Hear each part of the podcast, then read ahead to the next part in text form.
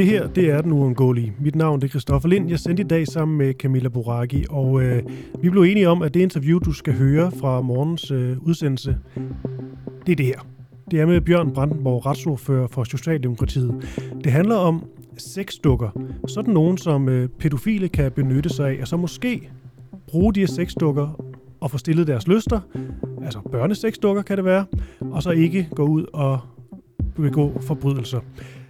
Men de er altså ikke lovlige herhjemme.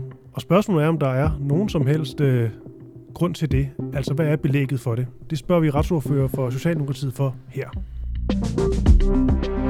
Nå, prøv at... Øh, der er faktisk en vigtig en, Camilla. Undskyld, øh, jamen, kan du ikke, kan du ikke vente med den faktisk, fordi jeg får at vide, at Bjørn Brandenborg er klar på telefonen, jo, og han ikke har så lang tid. Okay, okay. Og det, øh, så må vi jo udnytte den tid, vi har. Det er godt. For øh, vi skal snakke om øh, det her forbud mod børnesexdukker, og nærmere bestemt om det bygger på videnskab eller på fordomme.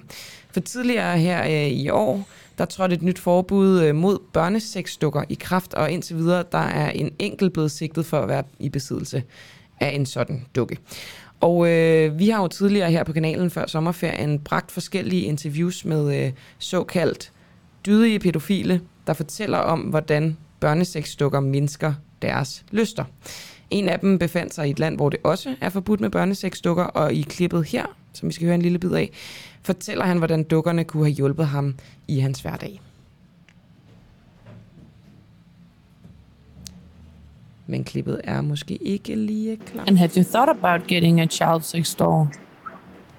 Yeah, I I have thought about it, but um, it's pretty it's illegal in most countries, including mine. But yeah, do you think they could help you if you got one? Yeah, yeah, I think uh, I think they could help because well, I can only. Um, I don't. I can't do that much. I can't. I don't. Let's say that sexually speaking, like I have fewer options to to relieve myself sometimes. Mm. And well, yeah, but yeah, I have thought about getting a doll. Vi talte også med øh, Susanne Bengtsson, øh, som øh, er fra Seksologisk Klinik ved Region Hovedstadens Psykiatri, som fortalte os, at der ikke er nogen videnskabelige undersøgelser, der hverken viser, om de her børnesexdukker forebygger eller øger risikoen for overgreb. Godmorgen, øh, Bjørn Brandenborg, retsordfører for Socialdemokratiet. Godmorgen. Er den her lov om øh, børnesexdukker, eller nærmere bestemt forbuddet, øh, baseret på en faglig vurdering? Det er jo øh, en diskussion, der har kørt i øh, meget, meget øh, lang tid, og øh, det der jo også var op og vende, da vi havde den sådan, politiske diskussion, som jo var et indhold om en række, der var faktisk ret mange initiativer til at forebygge overgreb mod, øh, mod, mod børn og unge, men noget af det, der blev diskuteret, var jo også, at, at forskning ikke peger på noget entydigt i den retning. Altså, og der kan man sige, der har, har vores udgangspunkt været at sige, at der er der er behov for at sende et meget klart signal om, at, at seksuelle overgreb mod børn, at det ikke er noget, som vi på nogen måde kan, kan accepteres, og at vi ikke mener, at børn skal øh, seksualiseres i en grad, hvor de gøres til genstand for, for virkelighedstro øh, dukker, som, som, som mange af dem her jo er, der er skabt med øh, et seksuelt formål for øje. Ja, øh, så jeg hørte dig lidt sige, at det her med børnesexdukker, det er ud fra devisen better safe than sorry.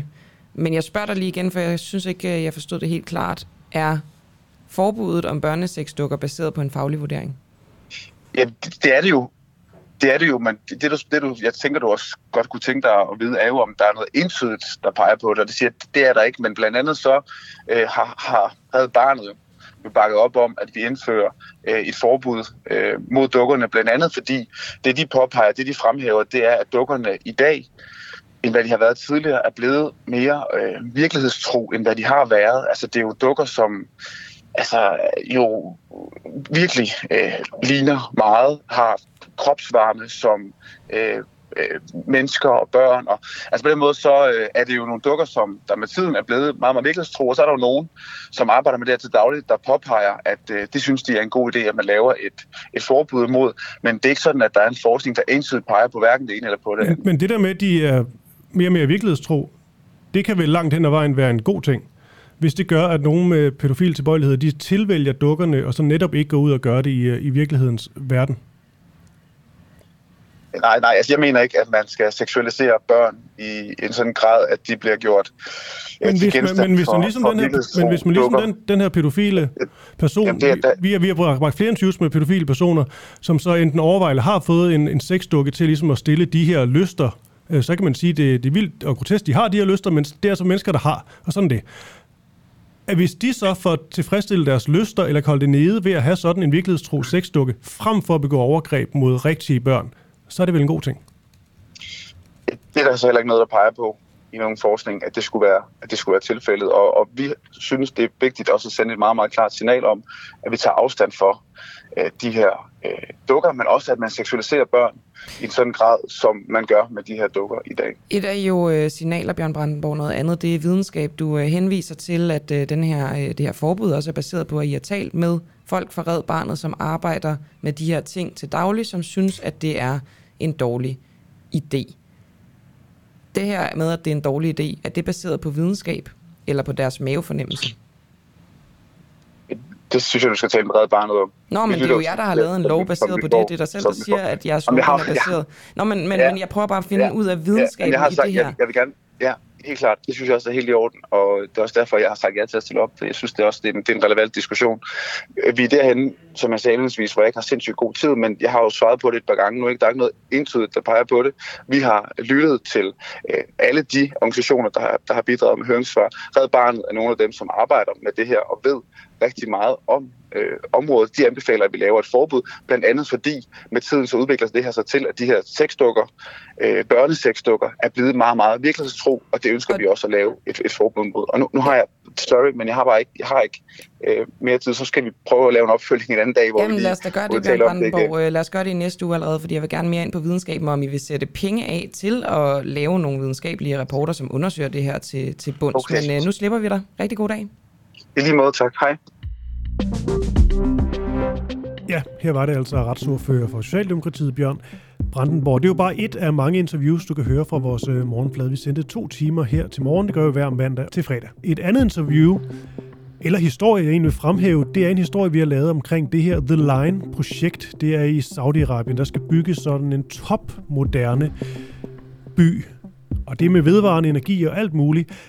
Det der så bare er, det er, at øh, der er en aktivist, der er blevet dræbt i forbindelse med det her projekt.